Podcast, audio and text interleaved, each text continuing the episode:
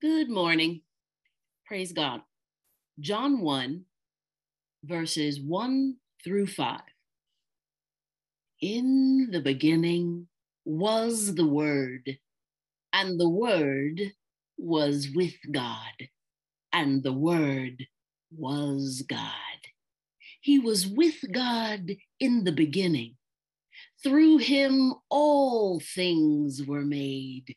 Without him, nothing was made that has been made. In him was life, and that life was the light of all mankind, the light that shines in the darkness, and the darkness has not overcome it. This is the word of the Lord. Thanks be to God.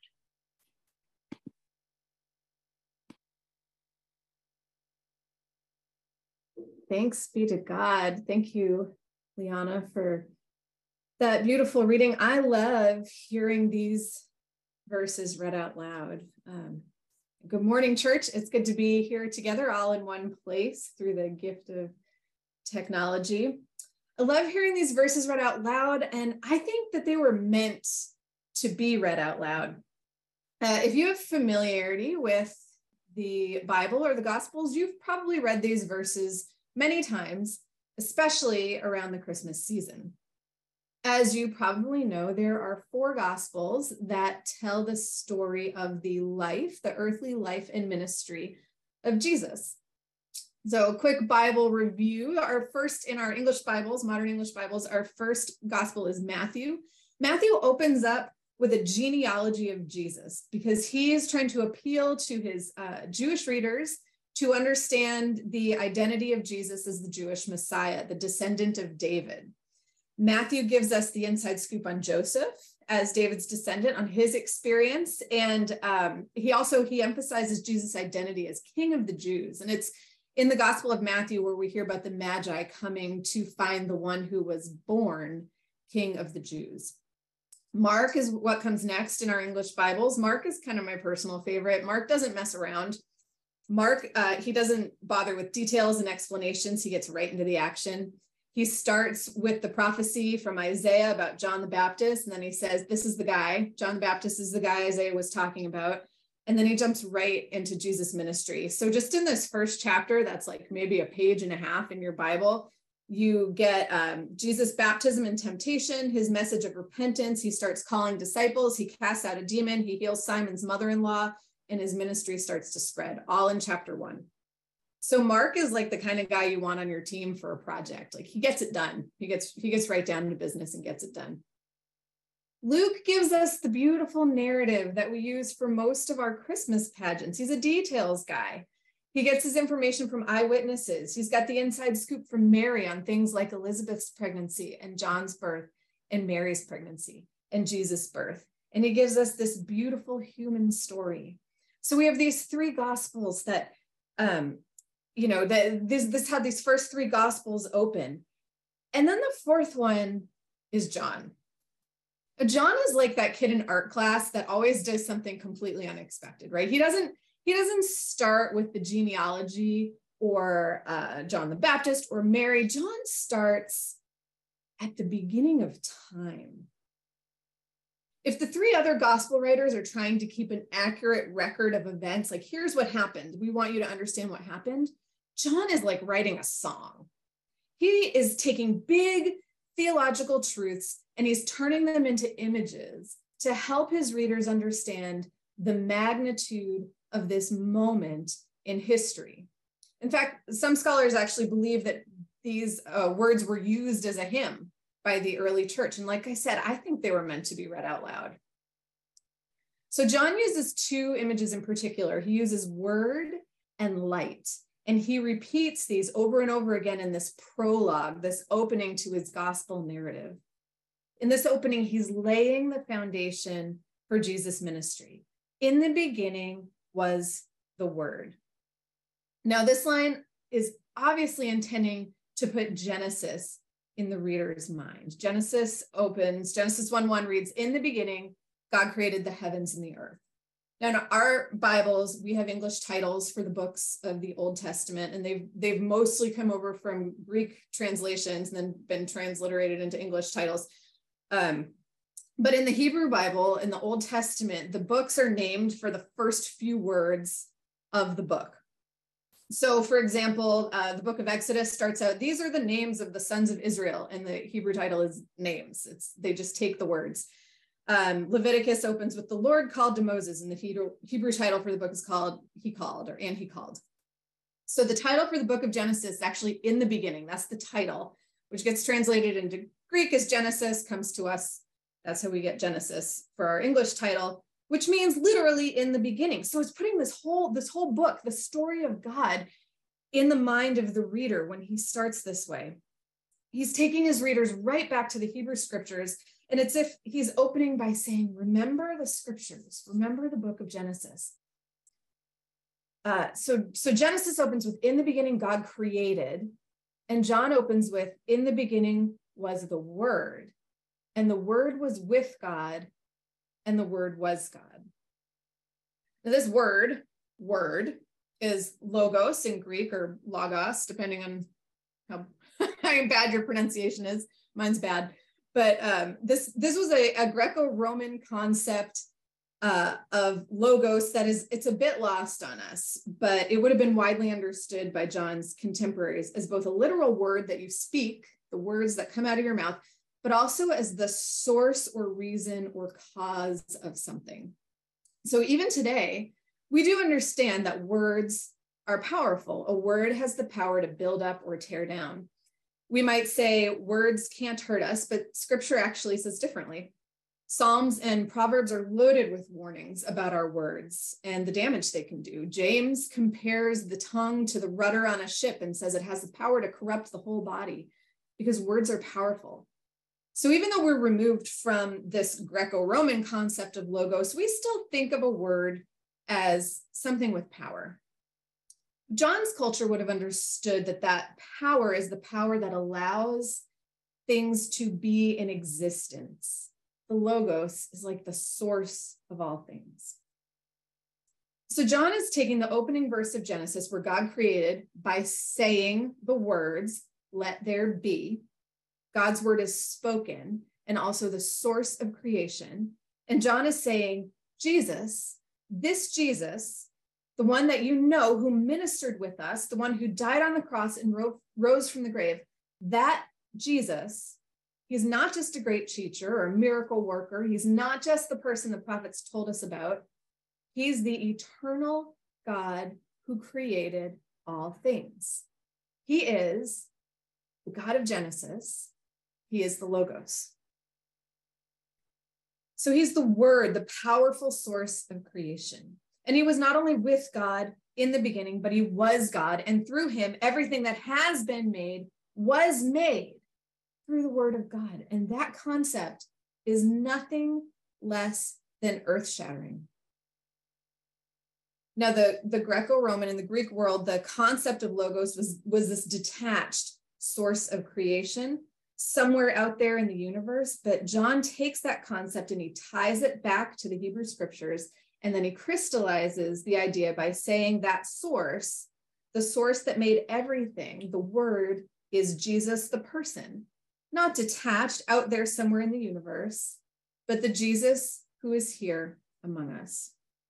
He writes later that this word, this universal life source, became flesh, became a human, and dwelt or, or tabernacled with us. And these are huge concepts that he wraps up in these beautiful images. So, why does John go back to the beginning, to Genesis? Why does he remind his readers about the creation of everything? Well, I think he knew that before he could talk about Jesus' ministry, his readers needed a grounding in a fuller understanding of the identity of Christ. And I think, frankly, that we need that too.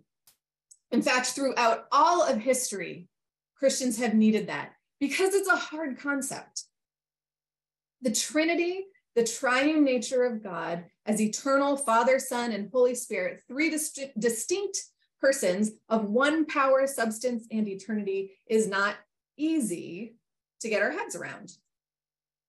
There are tons of metaphors for the Trinity, and all of them tend to fall short in one way or another. Now, I had a friend once who's not a Christian, was trying to understand the Jesus, God, the Holy Spirit thing. And uh, she said to me, So let me get this straight. Jesus is the son of God and Mary. And I said, No, that is not correct. Jesus is not the son of God and Mary. That I said sounds like Greek mythology, right? That sounds like the god Zeus, for example, who had children with both goddesses and human women. Not really, because he's not real, but that's the story, right? That's the story of the god Zeus in Greek mythology. But that is not the story of Jesus. Jesus' story does not begin at his birth. He is not the result of some weird God human relationship resulting in a half mortal or a demigod. The Greek demigods were believed to be part human and part God, and they had amazing powers, but were still mortal. But John is telling his readers specifically this is not what Jesus is like. Jesus is 100% human and he's 100% God. Jesus did not come into existence at his birth. He was not created by God and a human or even by God alone. Jesus existed before creation. In fact, it was through Jesus that creation happened. He is the word of creation and the source of creation. He was with God and he is God, not just from his birth, but from before all things. Now, notice that John doesn't just say that Jesus was God, he also says he was with God. And this word literally means near or in the presence of, to let us know that Jesus is also distinct from God the Father. So heaven wasn't simply left empty while God came down to earth to be a baby for a while. But our God is much more complex than that, much greater than that. He was with God and he is God. And historically, the church has struggled with this concept and it's challenging. But John sees the pre existence of Jesus as critical to understanding his life. So he repeats it again in verse two and he elaborates further in verse three the word, the source of everything, was with God and through him, everything was created. Without him, nothing, nothing came into being without him. Just in case you didn't get it in verse one, nothing was made without him. So verses one through three tell us that Jesus is the Word. Verses four and five give us the second image that John uses, which is the light. In him was life, and that life was the light of all people. The light shines in the darkness, and the darkness has not overcome it. So John has shifted now from Jesus as the source of creation to Jesus as the source of life for humanity. The idea of the Messiah being the light or coming with light goes back to the prophets. Isaiah, uh, we read, the people walking in darkness will see a great light. And the prophets tell us that the Messiah will be a light to the nations. John tells us that light is embodied in the person of Jesus. He is the source of life and the source of light, which of course is the source of life. There's no life without light. In fact, what's the first thing that has to happen in creation so that there can be life? There has to be light. Genesis 1 1, 2, 1 through 3 says, In the beginning, God created the heavens and the earth. Now the earth was formless and empty, and darkness was over the surface of the deep. And the Spirit of God was hovering over the waters. And God said, Let there be light. And there was light. So, according to John's gospel, we see the whole Trinity right there. God created, God's spirit was hovering, and through God's word, the light of life entered the darkness. So John is now drawing a parallel between the coming of Christ into the world and the creation of the world at the beginning. Back at the dawn of time, the Spirit of God hovered over the waters, and the light of life broke into that primordial darkness, bringing forth the possibility of life. And this is exactly what also happens at the incarnation. These are parallel moments where the pre existent God of creation breaks into the darkness, separating day from night and bringing the possibility of life. And the darkness has not overcome it. So, John is telling us that this is a new creation moment. This is a new beginning. It is a major moment in the history of the world. This is the same John who writes later in Revelation when the new Jerusalem comes to earth, the new creation, that it will not need a sun or a moon because the glory of God will give it light and the Lamb will be its lamp. That's Jesus who will be the light. All it will need, all we will need is the light of God. But in John's time and in our time and in the beginning, there was and is darkness. But the darkness can't overcome or take hold of the light. It can't put it out, it can't defeat the light, and it cannot stop the light from shining. Now, this is a massive amount of theology packed into five short verses. It's just five verses, and it's like earth shattering stuff that John opens up with here. Now, in the Christian the- in the Christian church, Christian world, a lot of our theology is summed up in what we call creeds. Uh, our denomination is non-creedal, which means that we don't have one specific creed that we uh, affirm or require people to affirm to join the church or anything like that. But we use creeds in our services all the time. The Apostles' Creed, for example, is used across many denominations, and we said it together this summer when two of our students were baptized. Um, it's it's a way, it's a concise way to kind of state what we believe. It's a statement of faith. Most of the commonly used creeds arose out of a need for the early church to clarify the Christian faith. What is it that we believe? Who is God? Who is Jesus? Who is the Holy Spirit? And it was easy for the early church because these foundations hadn't really been laid out. It, it, was easy for the early church to get swept up in cultural beliefs, right? To allow the culture to influence their theology to, and to mold their theology to fit what was popular in the culture around them. I mean, can you believe that? That's shocking, right? That's that's something we do today because that's that's human nature.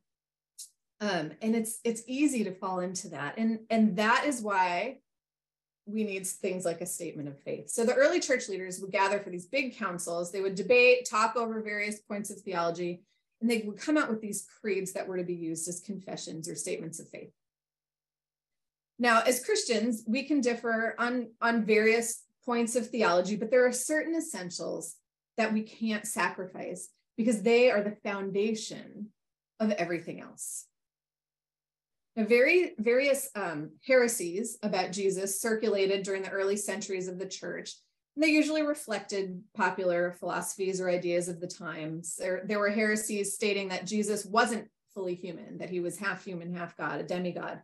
He didn't physically raise from the dead. Um, he never actually had a physically body, a physical body. He only appeared to have one. Uh, the Jesus of the New Testament and the Old Testament are two completely different.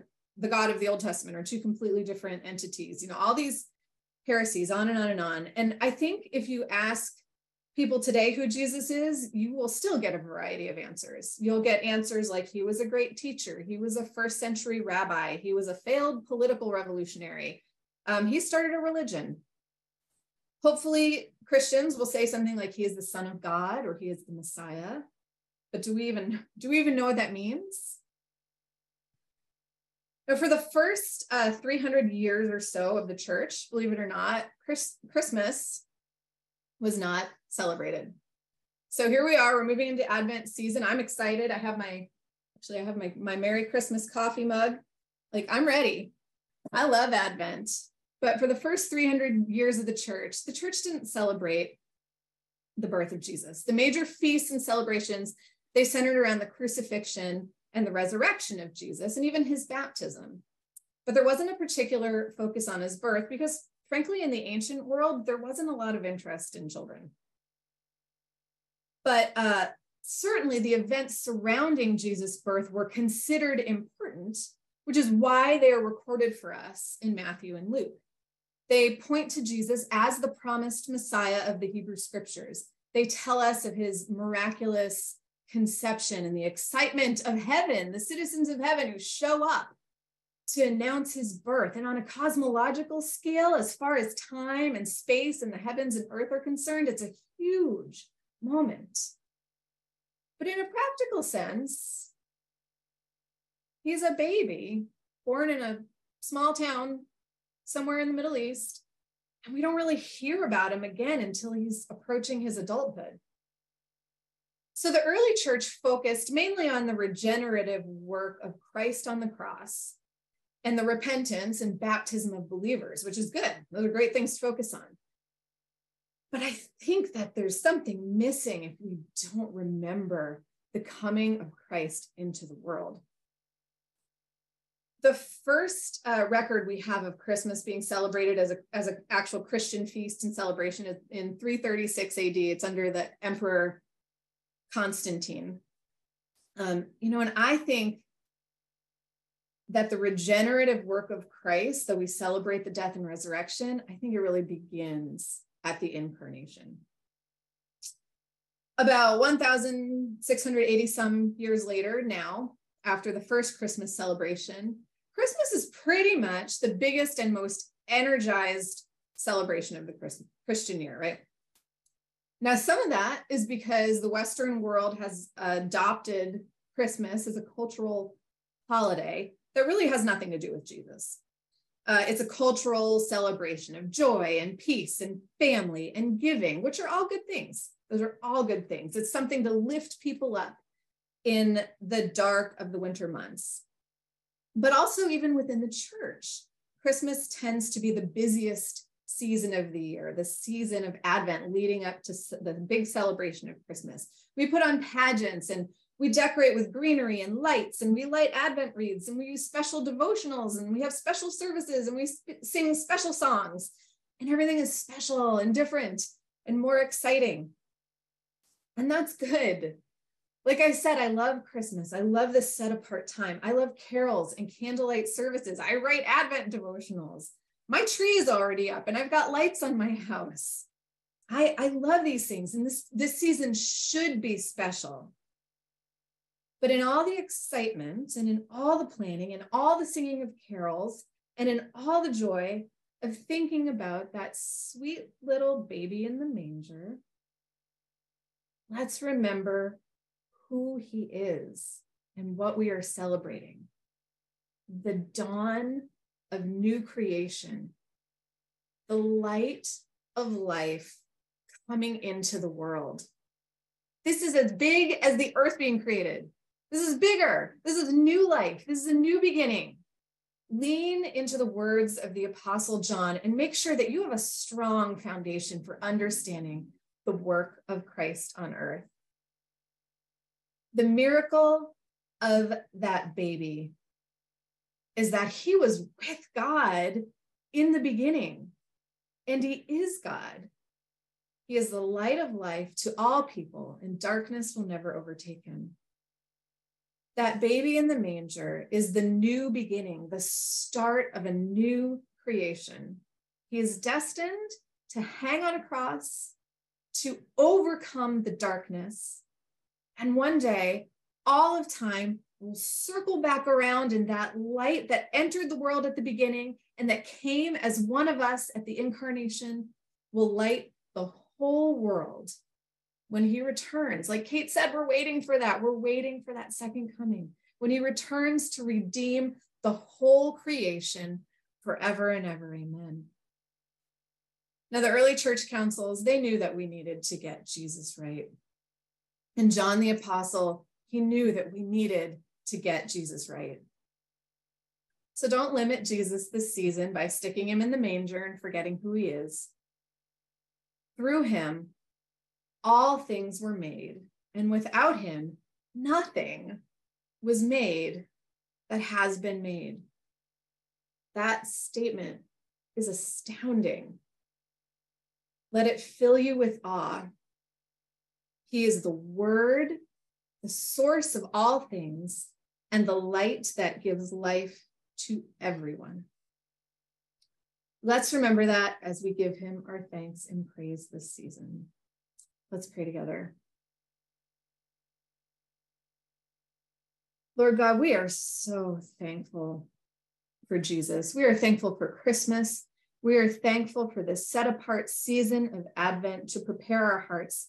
And Lord, we ask that you would help us prepare our hearts, lean into who you are, to the work that you have done, to who Jesus is, Lord. Let us be filled with awe this season, thinking about the word of creation coming to dwell among us. Lord, thank you for your saving, regenerative work. Thank you for the new creation. Thank you for life. Thank you for the gift of eternal life with you. And thank you that one day you will light our world forever and there will be no more darkness. In Jesus' name we pray. Amen.